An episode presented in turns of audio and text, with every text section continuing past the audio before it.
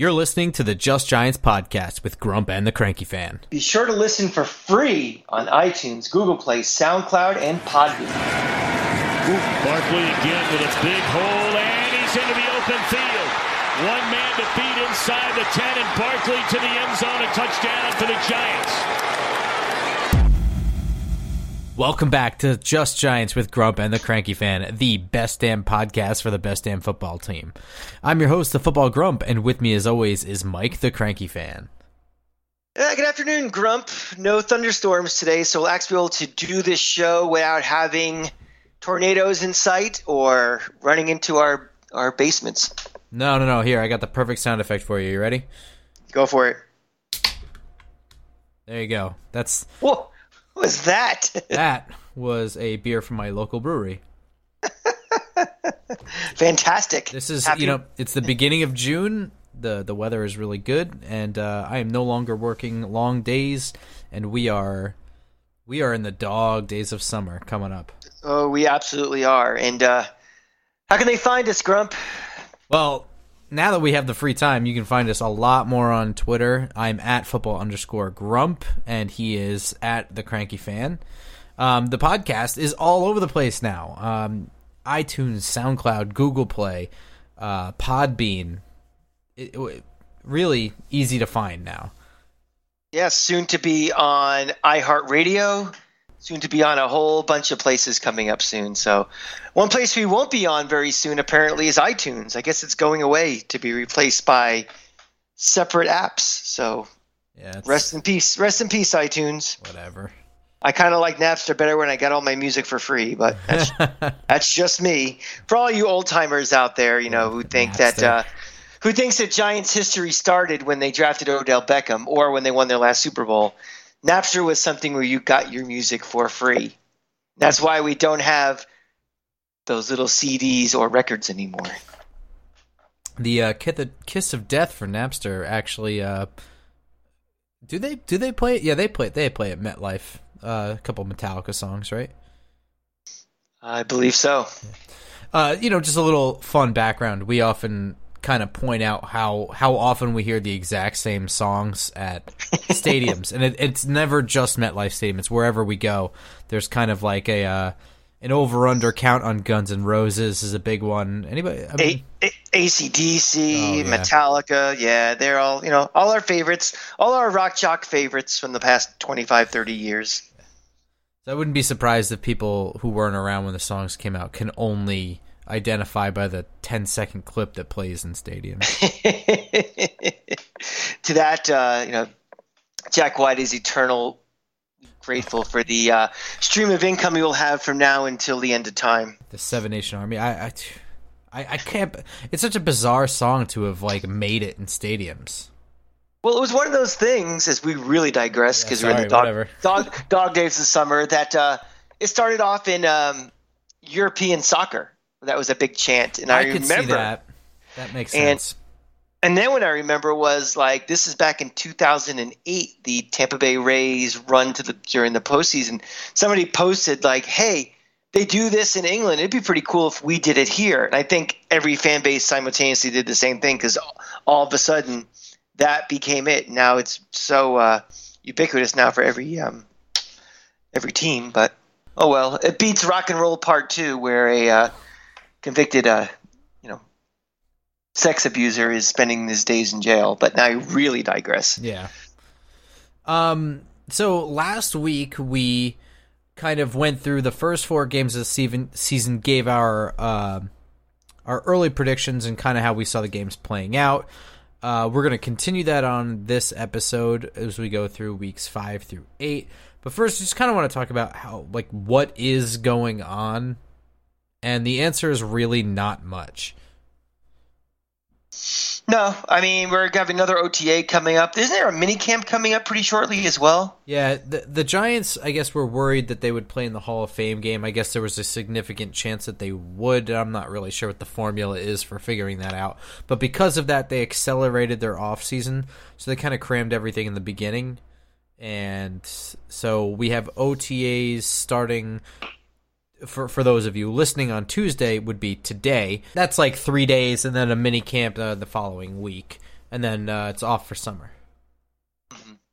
And again, the mantra for this is we don't really care whose footwork looked good, who looked like they were jumping ahead. All we care about is that every single player who comes into minicamp and the OT, OTAs comes out of the OTAs and minicamp healthy. Yeah. Yeah, cannot emphasize enough how important it is that these are just drills, just guys getting together and uh, maybe learning the very little bits of, you know, vocabulary uh, some minor plays, running through drills, and staying healthy. And it's like really the only thing that needs to happen here. Life in the NFL. I mean, learning where to be at what time and learning, you know, what the veterans do and how they prepare for everything. Because, you know, how you win on Sundays, how you prepared during the week, and how you prepared during the week starts now. So, you know, these guys are going from being rookies, undrafted free agents to becoming NFL players, and they have to learn what it's like to be. So, um, one thing we're not going to worry about, Grump, are bullshit articles that we see. You know, usually by someone like ESPN who just needs you know to hear themselves talk. And I noticed today they had posted something called progress reports for all 32 first round picks. And meanwhile, sounds, they, sounds they, they were drafted like a month and a week ago. Exactly. None of them have had pads on yet. Uh, it's sound and fury signifying nothing. This article, you know, I, progress to me is that you're not hurt. Progress, progress to me is that you are watching and observing. You are learning how to, you know, learn. Like I said, to be on time for meetings. Learning how to vocabulary, like Grump said, and everything. So, you know, if we even want to, you know, dignify this with a response, uh, Jordan Raanan uh, from ESPN New York, I think he's on 98.7, said Daniel Jones has looked like he belongs working with the second and third team offenses early in his Giant career. Well, first of all, it's not even the beginning of his Giant career, it's before the beginning of his Giant career. and second of all, yes, unless you are a desperate franchise looking to accelerate your season ticket sales by rushing out your marquee name, you want him to be a second and 13 quarterback right now. You want him absorbing and learning and taking snaps and you know working out. You know, this is the first time Daniel Jones is really stepping up and coaching from you know the scrubs that Duke had. You know, apologies to, to Cutcliffe, but I am quite certain his support staff is not one fifth of what the Giants have. So he's learning all over again how to be a quarterback. So I honestly don't give a shit what his progress is from late April to early June. So read at your own peril. Yeah. Um, kind of pointless. And it's fine if you guys need to read about every little play or whatever. Just try not to take it to heart. It's not worth it. It means nothing and you know, the only significant news that we're ever going to hear is that somebody got injured. It's kind of funny, Grump. You always hear in the off season right now, you want to hear about every single throw, every overthrow, every bounce throw, every pick. But nobody cares about that practice on Tuesday in week 11. You know, Daniel Jones is still going to be learning throughout this entire season. We don't expect him to play any meaningful minutes at all this year unless he has to due to injury or we're 2 and 13 and it's irrelevant. But nobody seems to care about, you know, is he bouncing balls or overthrowing later in the season? It's always now. It's just this is just silly season, and there's no news is bad news. So don't create false controversies and, and worrying know, staying up at night worrying about if Daniel Jones is overthrowing somebody or hasn't quite beaten out the backup quarterback just yet. Exactly, yeah. Um and I guess with that we've had no news. So that is another week of good news. Yeah, yeah, so far. Um, just to kind of circle back to what you said before about possibly being in the Hall of Fame game. I, we, I know we're not, but I am glad we aren't. Um, preseason is for it's for the networks to have more inventory to show. I mean, even uh, I saw today. I believe the commissioner was saying that he would like to find a way to reduce the amount of preseason games, and he even he said that he has talked to coaches and they question the value for evaluation and preparation in the uh, in having four preseason games. So, you know, I know the um, the season ticket holder gets screwed because they're forced to buy two tickets. Uh, we appreciate the Giants lowering the face value of those tickets, so we're not getting screwed as badly. But it's still something we have to pay for, and it's very difficult to resell those tickets. I know there's a lot of Giant fans who out there who don't have season tickets, and you know would like to go to any game possible, but even those are just wastes. Like no one hardly goes. So you know, maybe someday in the future we will drop down to you know two preseason games or, or something. Well, let, let me let me tell you something. The commissioner's no dummy. Um, if they drop two, two two preseason games, it's because they're adding two to the regular season. And Yeah. we're going to a 19 game or 19 week regular season. And remember one other thing, guys. Uh, college doesn't have preseason. Their first game of the year. I mean, Florida's first game. They're playing Miami right out of the chute. You know, we've seen Alabama play Florida State and stuff right out of the chute. They don't need four weeks to evaluate or four weeks to get their reps in. They go. Um, and usually those games are pretty good. They're not as they're not as sloppy as like a bowl game is for we're a month off either. So you know, we'll we'll see what happens with the fate of preseason games in the future. I think at some point, like Grump said, you might see some sort of conversion down to two preseason games and up to 18, but that's going to take some uh, negotiation with the union for sure. Yeah.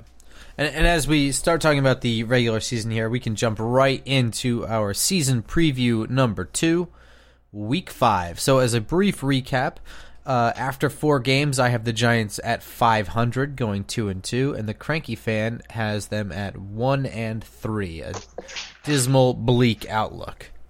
Eh, you know, one and three, but I think if we went back to last week's episode, I wasn't, uh, you know, I wasn't as hopeless after week four as I did like last year. Yeah. I mean, I, I- I believe I talked about, uh, you know, the Redskin game and the Buck game. Like we might be playing a little better than you know we did in Week One, obviously. And I didn't think we'd be as disgusting as we were in the early first couple of games of last year, like the offensive line being a complete sieve and things like that. So there will be some improvement. I, I don't think 2019 is the year to worry about the record, worrying about what place we're in, worrying about wild cards or any of that nonsense. This is this is probably going to be the last year of the rebuild in terms of being non-competitive in the rebuild. Yeah, I think I can agree with that. So when I started this, week five uh, is at home against the Minnesota Vikings at one o'clock. When I started this, I immediately wrote down loss pen, and then I started kind of going through the individual matchups. Which, again, this is all sort of academic. The rosters aren't set yet. Nobody knows, you know, who's going to go down with an injury for the year, who's going to rise to the top. Trades can still happen. Free agent signings can still happen. All And, these and things by, are still possible. and by then we have some trends. I mean, Minnesota could be five and zero, could be zero and five, and it's like, oh, we don't want to play them right now. So, again, this is all for fun and just everything is in a little vacuum. But play along with us. It, it's it's June. Yeah. So as I started going through the, uh, as I started going through the the, the matchups here, I uh, I kind of think the Vikings are crumbling a little bit. Uh, I, th- I think they're starting to break down the way that the Giants broke down on a, on a roster level around 2009. If you take a look at their offensive line, it's just it's just slowly getting old without real influx of talent and I think that that doesn't match up well for them. And I think it matches up pretty well for the Giants. I think they're able to take control in the line and beat down an aging and unspectacular line, and they get to Kirk Cousins, who Kirk Cousins is kind of a two face, right? I mean, like when he when he's calm and and cool under pressure, he's pretty deadly. But when he starts to panic, he does some dimwit things, and uh, you know he takes sacks in the time that you can't take a sack instead of throwing it away he he throws down the middle of the field you know just throwing it up for grabs he does some bullshit sometimes that just makes no sense and i i think that even though the skill position players for minnesota are are really good um now that they've added Irv Smith to the mix too with you know Adam Thielen, Stefon Diggs and um uh, Kyle Rudolph you know, they'll have big plays that happen in spurts, but their inability to ever really get a rhythm, which is something Giants fans should be used to, is what we've been seeing for years, it comes back to bite them. And I, I think that eventually a Giants offense can wear down in the trenches, slow down the pass rushers, and, you know, it's it's boring to watch offensively because they don't do anything big downfield. They just win based on a, a thousand field goals. You know what I mean? The touchdown, maybe two, but mostly just just doing enough to get to field goal range and doing enough on defense. And I actually changed my mind to a win in pencil when I really truly looked at the rosters. Oh, I wish I had the optimism you did, my son. I am still going to go with loss in pencil. You know, until until we are proven that we have a pass rush, I can't believe yet that you know a a sort of crumbling offensive line we can exploit it at any cost just yet. I think it's one of those. Uh, we're not quite there yet in the redevelopment of our you know defensive line and what we want to do with putting pressure on the quarterback. And uh, I think it'll be a closer game than I think people think it might be. I mean, you just see Vikings Giants on the schedule and a tucked away in a one o'clock game that you know the national audience wouldn't necessarily watch. It might be a little closer. They may cover the spread, but I'm not ready to say we're going to win this game just yet. If this game was in Minnesota, I'd have this in in super pen, but I'm going to put this in pencil as a loss. In Sharpie. Yeah. Yeah. Yeah. I, I, I think I agree. I, I think we're on the same page overall, and it's just kind of.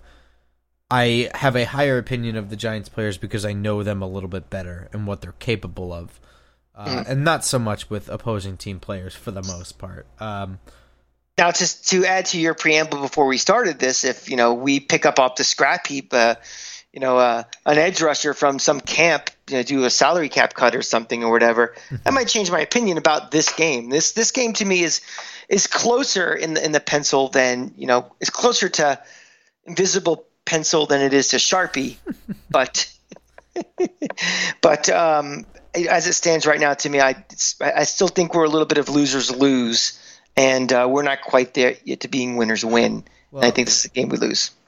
Well, my, my, my optimism is short lived as the Giants turn around for Week Six to a Thursday night game in New England. Uh, that's a loss in pen, and it's it's one that I'm pretty sure TVs start changing channels pretty quick on this one. I have one guarantee about this game. I will be on Bourbon Street that Thursday night getting ready for Florida LSU. We are getting in a day early to watch this game on Bourbon Street. I will be drinking heavily by that's 7:20 Central Standard Time kickoff. So that I can guarantee you. It may numb the pain I may have from watching this game because we all know the Patriots take the first month and use it as ex- extended training camp. And if this game was in week two, maybe week three, I might feel there may be a chance for an upset.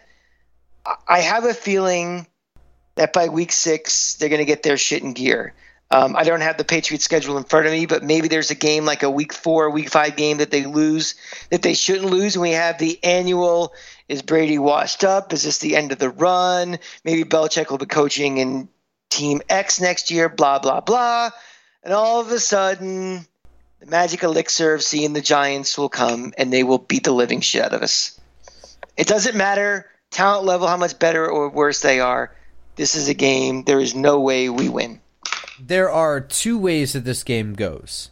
Either because it's a Thursday, the Giants actually start out decently on offense and they go back and forth with the Patriots, putting up points. Um, and then as the game goes on and Belichick adjusts the defense to eliminate Barkley and force the throws down the field and Eli to stay in the pocket and uh, shuts down everything underneath, then it becomes a runaway. Or because it's a Thursday, the Giants start off like garbage and they end like garbage and it ends before halftime. This is the only two ways I see this game going. I, I don't see Brady having any trouble staying in the pocket. I think they have a solid offensive game plan that manages quick throws and inside runs and screens, uh, strictly to abuse the linebacker talent or lack thereof. And then then they start torching the inexperienced in the secondary. The only benefit we may have for something like this is a short week, and you know something we, you know, we laugh and kid about how old Brady is, but the fact that he is 41 years old, and we're expecting a pretty quick turnaround time for him, so that might come. To, and also the amount of time for game planning may not be there as well. So that kind of levels the playing field a little bit. Well, I, you know what? I will. I will say this: they're playing a decent team in terms of pass rush on the sixth when they play the Redskins. So if Brady were to get beat up a little bit in that game, I would say, yeah, you have a point. There, there's a good there. There would be a chance that if he got beat up a little bit on Sunday, and the quick turnaround to Thursday might work in the Giants' favor in terms of maybe he's a little gun shy, maybe he's a little limited in his movement because he hasn't had the time to recover. You know that that's that's possible. Mm-hmm. But I am going. Uh, I'm going kind of sharpie pen in this one for a loss. Yeah, well, I mean, uh, I didn't know that was an option, so I just did regular pen. But regular regular pen. If, we'll, if we'll you if you will loan me your sharpie, I would use it. so let's go officially pen. But so that puts me now at what one in five.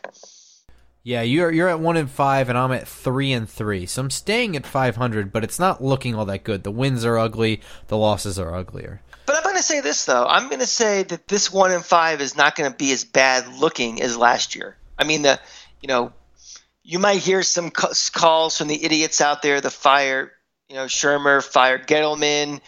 The draft pick was a bust. You know, blah blah blah blah blah blah blah. Uh, but I think overall the team is going to, if you're to compare game film and stuff to week six this year compared to week six last year, I think you're going to see noticeable improvement. Uh, it's just they're not going to be winning yet. So, just as a quick aside, how we do these things, I archive all this footage. So, if by this point the cranky fan is one of the idiots calling for the firing of Shurmur, I will replay that audio of him calling himself an idiot. No, I mean, I did say I didn't last year. I did say I didn't like what Shurmur was doing a lot of the time, like in game calling. If you remember that, especially of course, yeah. After, no, I'm after only playing around. Yeah, after the Atlanta game, but I never went to fire him. That's ridiculous. I mean, that's the worst thing a franchise can do is just you know constant changing just for the sake of change. Having said that, I wasn't very happy with his in-game decisions. Right. And you know, hopefully that will improve. I do think that if you recognize a mistake, you should cut it loose, like what Arizona did with Steve Wilks. I, I think that that was a disaster at, at head coach, and I, I had my reservations about us potentially taking him at the time. Um, but at the same time, there's nothing more detrimental to your team than bringing a new coach in and immediately losing him. Yeah. It, it's just I mean, especially especially when you're looking at the roster of a team and you're seeing this is not a. It doesn't matter if Vince Lombardi came back from the dead. You know, still sure. would be three and thirteen. I mean, Arizona was Arizona. They were a bad team. Yeah, and and that flows perfectly. The in week seven, the Giants take Arizona at one o'clock, and um, you know, I, I, tried really hard to think of a way that this wouldn't be a win in pen, and I, I you know? I, I can't. The, the, the Arizona roster is a long way from getting better. They're on the right track, but they are this this is a bad team. Yeah. Um I do think the Giants do everything they can to fuck it up. I think they start yeah, I, I, think they do some stupid shit where they're throwing the ball a lot early into a, a fairly talented secondary. Um, I say fairly only because I, I, I somebody somebody cringed when I said that, but yes, I know Patrick Peterson and uh, you know, etc. back there, but um, I say that because you know David Amerson of all their talented guys is the youngest at 27. Then you've got mm. Peterson's like 29, Alfred's 30, Tramaine Brock is 30. I mean this this is not a it's not a very young secondary, all even though they are talented. But regardless, I think eventually you know, the Cardinals are just not equipped on the defensive line and in the front seven to win a long term battle in the trenches. And that is what the Giants are building towards right now. And, you know, without really ever having having to threaten deep, they, they're just slowly able to carve up the defense underneath to move the chains and, you know, win the game methodically, kind of the way it was played in, like, I don't know, what, the 80s? I was, I was going to go back and say for all you people, you know, used to get their music before Napster. Remember when the Cardinals were in the NFC East, we always played that ugly game against Arizona. You know, that home game where you know we lost in November. And it's like, what the hell are we losing to a team like this for, or something? So um, I'm going to put this as a win in pencil. Not quite there yet to say this Giant team can beat anybody in pen just yet. Um, but put this down as a bold prediction. This is the week that Saquon Barkley will win NFC Offensive Player of the Week. I, you I know think, that's that's funny. I, I actually have that that Barkley is the the guy who really carries the team. Like I said, it's it's all about winning in the trenches for this game, and this is we we said it on the last one that like as the Giants you know win lose keep it close depending on who's making the prediction. We both agreed that the first couple games of the season are not set up for Barkley to have a big performance. Mm-hmm.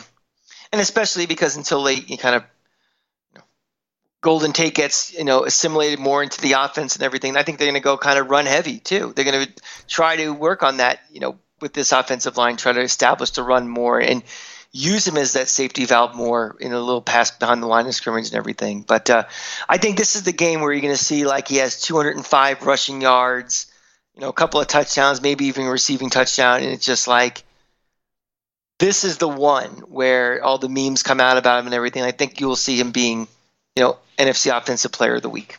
Just a bold prediction. I like it. I agree. Uh, what do we think Kyler Murray looks like in this game? I think he'll flash on some things that make you say, "Oh, that's why this is number one pick in the draft." I think you're going to see, you know, a lot of rookie foolishness as well. Again, I I wish we had more of a pass rush that I can count on that I could, you know, really force the issue with him. But uh, yeah, I think I think we'll see some things out of him. It's like, wow, this guy. Maybe they knew what they were doing when they when they traded, you know, Josh Rosen and everything.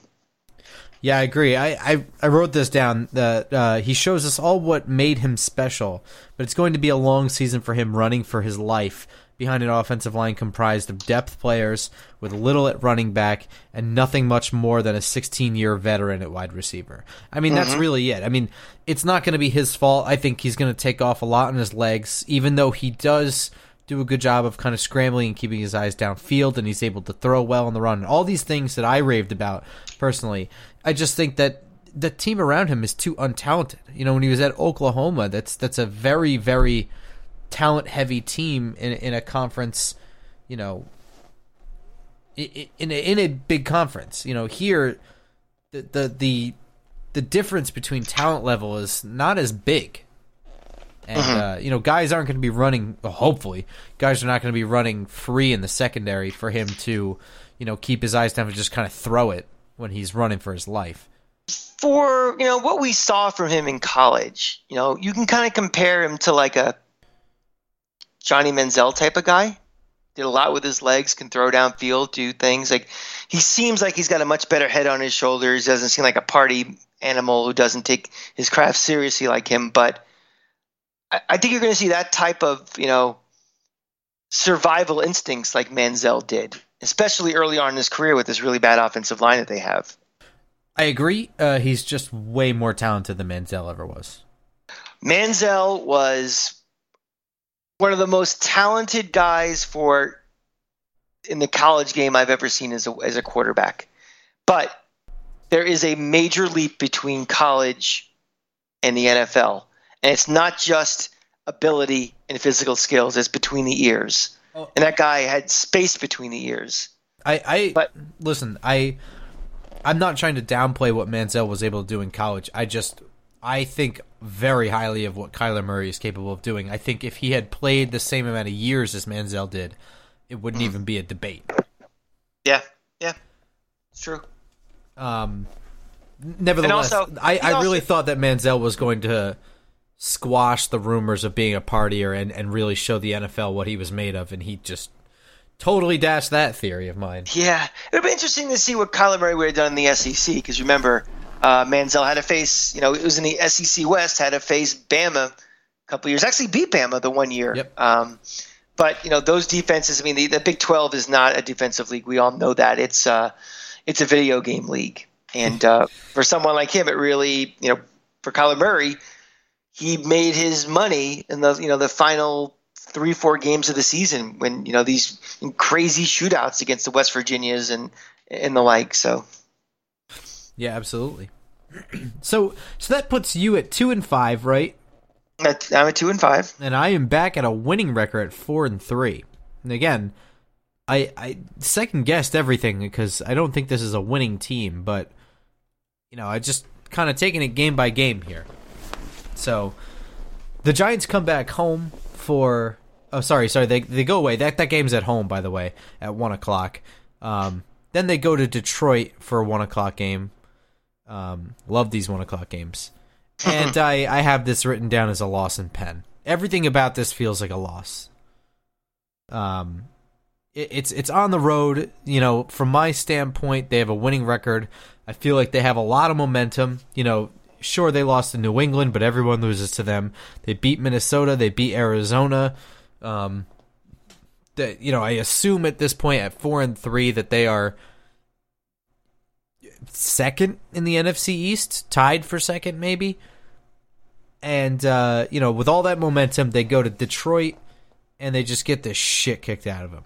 It's just the front seven of Detroit is is pretty stout, and it's I think a lot more lot more a lot more talented all around than any of the other teams they've really faced at the up to this point. And it it just creates it's not the loss, it's the embarrassing loss. The silly mistakes, panic, carelessness. Those are the words that we see in uh, uh on the you know back of the post Monday mm-hmm. morning. Mm-hmm. We've uh we've never played well there. Um, I think the last time we played there was 2011, 2012, that first um, Monday night game of the season. And uh, I was actually. Sure. I, I, feel like it was 13 or 14, but yeah, I, I remember yeah. you were there. Yeah, I was at that game, and one of the guys who burnt us pretty badly in that game was one Golden Tate. I think Calvin Johnson too. I think I think Johnson only had two catches, and they were both at the very beginning of the game, and one of them was for like 80 yards and a touchdown in the first yeah. quarter. Yeah, but I remember Golden Tate was like, if I remember correctly, like consistently, basically doing the type of things we want him to do right now for this team. You know, yeah. move the chains, you know, like a 15 yard out or something, just things like that. And it was like, what I remember saying a couple of bad words about him during the game. So oh. all is forgiven at this point. Yeah. I, yeah, I, I don't know. This one just doesn't look good to me. Yeah, they are not going into. Well, you know, it does help a little bit that this is a one o'clock Sunday game as well. A lot of one o'clock games this year. I don't like that. Yeah, I mean, I said that when they announced the schedule. I, I am a fan of the one o'clock Sunday game. I feel like that is football to me. You know, the the the, the sun is kind of still rising because it's like the dead of winter, and everybody's outside huddled together. I mean, I Halloween yet. well, I, I mean, in general, when I think of football Sundays, that's what I think of. It's guys bundled up. The the only time of the day where the sun fucking rises, and uh, you mean the sun doesn't rise in New Jersey at uh, seven p.m. no, but I mean, like I, you know, I you. you're on the train back home, or at least I am, and it's a long train ride where you get off and it's like darkness, and it's only like five twenty hey, I mean, this is what we grew up with. We grew up watching game day, and then you know, game day's over at one o'clock. Or if you remember even further back, watching the old uh, NBC or CBS pregame shows, not these stupid ones now, the old ones back in the day. You know, Bob Costas or Brent Musburger saying, "Okay, let's take you out now to Lambeau, and it's one o'clock and about to kick off, and, and away we go." That's that was football. So it, it also the flip side that means we're pretty irrelevant and we don't have any primetime games or games that most people want to see. So, well, you know, it's all perspective. One man's irrelevant is another man sleeping on us. So,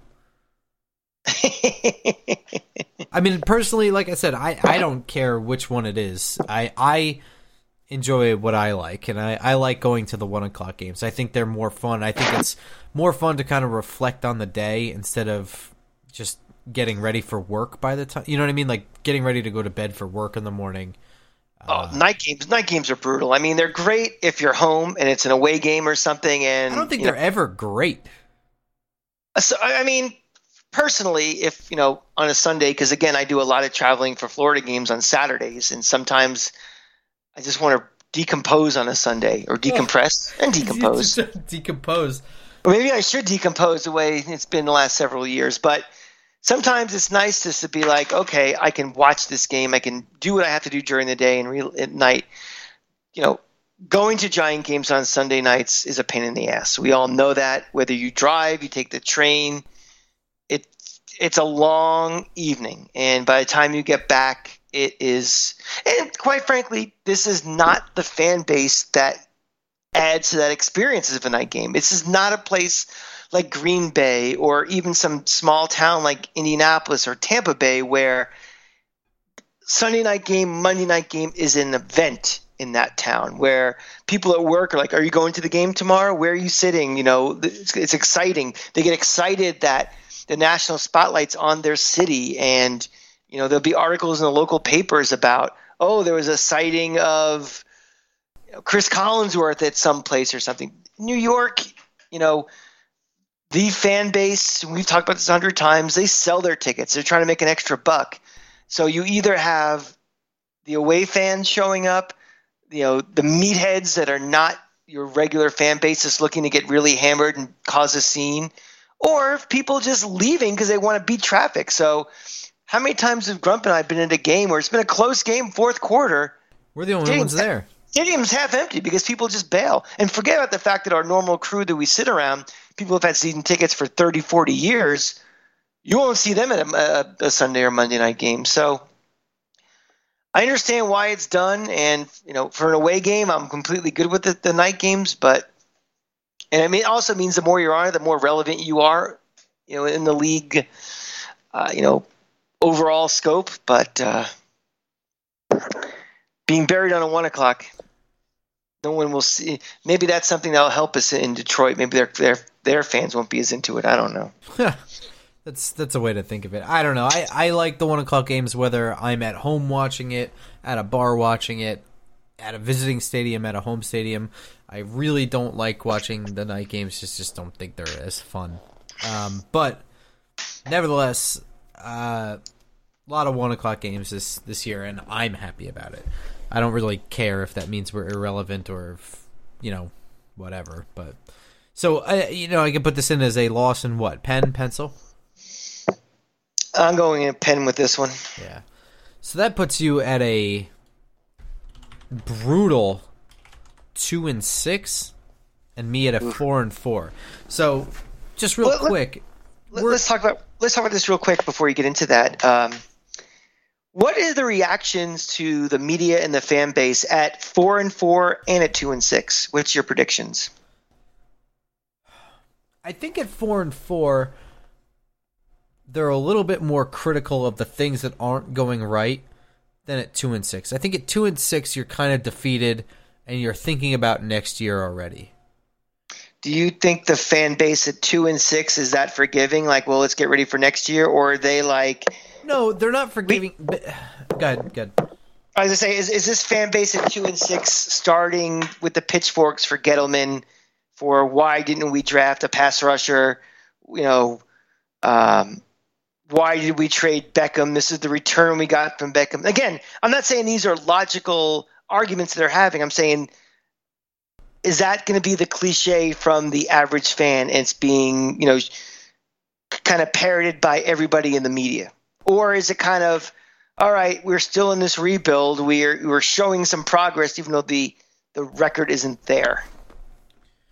No, I don't think you hear that one too much. Here, here's what I think. I think you get basically the same people, whether you're four and four at this point or two and six at this point, but they're complaining about different things. They're both complaining. At four and four, they're complaining about the players. This guy's got to step up. Eli isn't cutting it anymore. We need to move on from him. You know, Golden Tate is not Odell Beckham. Uh, you know, maybe Mike Remmers was a mistake. We relied on him. We should have drafted a better right tackle. You know, I don't know stuff like that.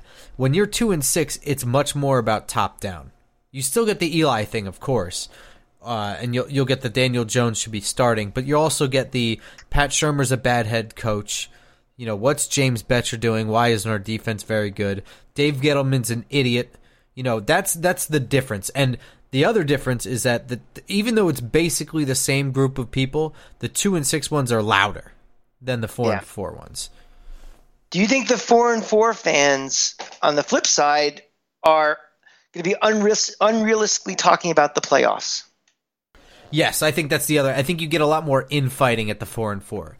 You get guys, you know, criticizing the players and guys apologizing for the players, and then you kind of get the extremes, and nobody's really logically in the middle, which is kind of where this team is. Like you said, the improvements are there, even though they're really not done rebuilding. Um, nobody's really saying that except for the smart guys on that Just Giants podcast. You know, the rest of the uh, the fan base is at the extremes. Like, we're we're we're good. We're going to the playoffs this year. Gettleman did it. It's all Barkley. You know, whatever. And then Since- you get the other people who are like, well, you know, if if we had hired Louis Riddick and drafted blah blah blah blah, we'd be seven and one. You know, If since we're playing Nostradamus, that four and four you seed is that a playoff four and four, or is that a slightly overachieving but not as good as the record four and four? I think it's overachieving. Yeah. Yeah, yeah. Um, I, I, it, it's the the wins are kind of like the wins we had in 2016. You know, the low scoring, this just like ugly, you know, field goal wins. You know, nothing that ever really feels like dominant except for that Arizona game. Um, I see. You know, the only chance that this is not if it, if they're four and four, and the only chance I see them as being a legit four and four, and more like a legit playoff potential for four and four, is if this offensive line gels immediately, no injuries across that offensive line, and you know you see some growth pretty quickly in in the secondary. I think that's you might see the potential. That offensive line plays the potential we think is and can stay consistently healthy. I think this team can put up some points. I think it could be one. It may not be the greatest defense in the world, but I think they can start playing some shootouts potentially. This is best case scenario. Now, is this whole offensive line going to be healthy? I mean, we're not starting off healthy right now. Certainly not. And uh, you know, is Eli, you know, really fall off the deep end this year without the you know the excuses of the offensive line and everything? And we don't know. That's definitely to remain to be seen. But I would agree with you. If if we are four and four at this point, it's going to be closer to smoke and mirrors than saving up for playoff tickets. I don't think it's smoke and mirrors so much as it's um coincidence. Not not coincidence, but Circumstance circumstance. Yeah, it's just the right things at the right time. Um, I think you know, like the right improvements are made at the right time. Th- This is a, this is a team on the upswing, but you know, it's just it. You can tell just by watching. If you watch the games, it's not a very good team. Yeah. But if if you choose to be the idiot who just you know reads the score, looks at the standings, you'd be tricked into thinking this team is better than they are. But Yeah. then again, at the end of the day, they'll be as good as the record says there is. Mhm. I just, I, I really just hope that we don't have, you know, a fan base that just is, you know, if we end up being, you know, the the what I say we're two and six at this point. Yeah. Yeah, I, it's it's going to happen. I just hope it doesn't really happen. Of the fire everybody, you know, laughing stock by the national media and the fan base in revolt. yeah not, I don't- not I- exactly I- what I'm hoping for. Yeah, I, I don't want to see Eli Manning's final days here in a half-empty stadium where people are just fighting over everything. And um, know, I don't want I don't want him to go out the way Patrick Ewing did in his last couple of years with with the Knicks. I mean, everything comes around, and revisionist history always happens. That in five years from now, Eli will be beloved by the entire fan base, like Patrick Ewing is now. But it was definitely a very divisive issue his final year or two with the Knicks, and we're seeing it now with, with, with Eli. And you know, the worst possible scenario is we play bad, he plays bad, and they decide to extend him one more year, and then people really go nuts. That see, that would be a mistake. But I mean, otherwise, you know, I, I agree with you. Mm-hmm. so that's that's kind of it for this this week's season preview. Like I said, the Giants have a, a couple of OTA practices coming up um, in the next couple of days. Uh, starting today, if you're listening to this on Tuesday, um, and it's just three this week, and then I believe there's a mini camp next week. Um,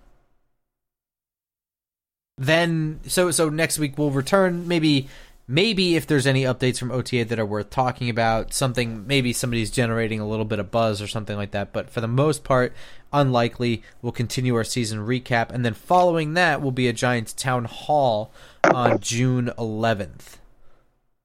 You know, Grump, thinking out loud, we may be able to do a, uh, a remote broadcast from that right after the show is over. It's totally possible.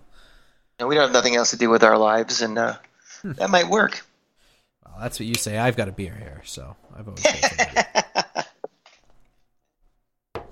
so where are we gonna? So you people, you know, you enjoy this fine program. Where can they find us? Once again, well, you guys all find us by whatever app you choose to subscribe to us to. Um, but when you tell your friends at work why you know so much about the Giants and what podcasts you listen to, you can tell them all the fantastic places they can find us, which is iTunes, SoundCloud, Google Play, you know, Podbean, soon iHeartRadio, maybe Spotify after that, who knows. But basically everywhere, but definitely those spots. And additionally, for all the fans who are maniacs and need to know even more in depth stuff on Twitter at football underscore grump doesn't shut up about the Giants. Yes. And at, at the cranky fan doesn't shut up about anything. So I've been engaged in a lot of verbal warfare the last few days about my Tampa Bay Rays, the state of the direction of my uh, overachieving yet underwhelming uh, second place Tampa Bay Rays. But we also talk a lot about the Giants, obviously, the Rays, um, New York City FC, soccer, you name it. We talk about it all. So uh, give me a follow on Twitter at the Cranky Fan. Let, let me tell you something. You guys would never guess the Rays are in second place if you follow him on Twitter. you watch him long enough, you'd never figure it out as well either. So. oh man, we have fun here. All right. Um, that's it for us. We'll see you next week. Have a good week. Go Giants. Go Giants.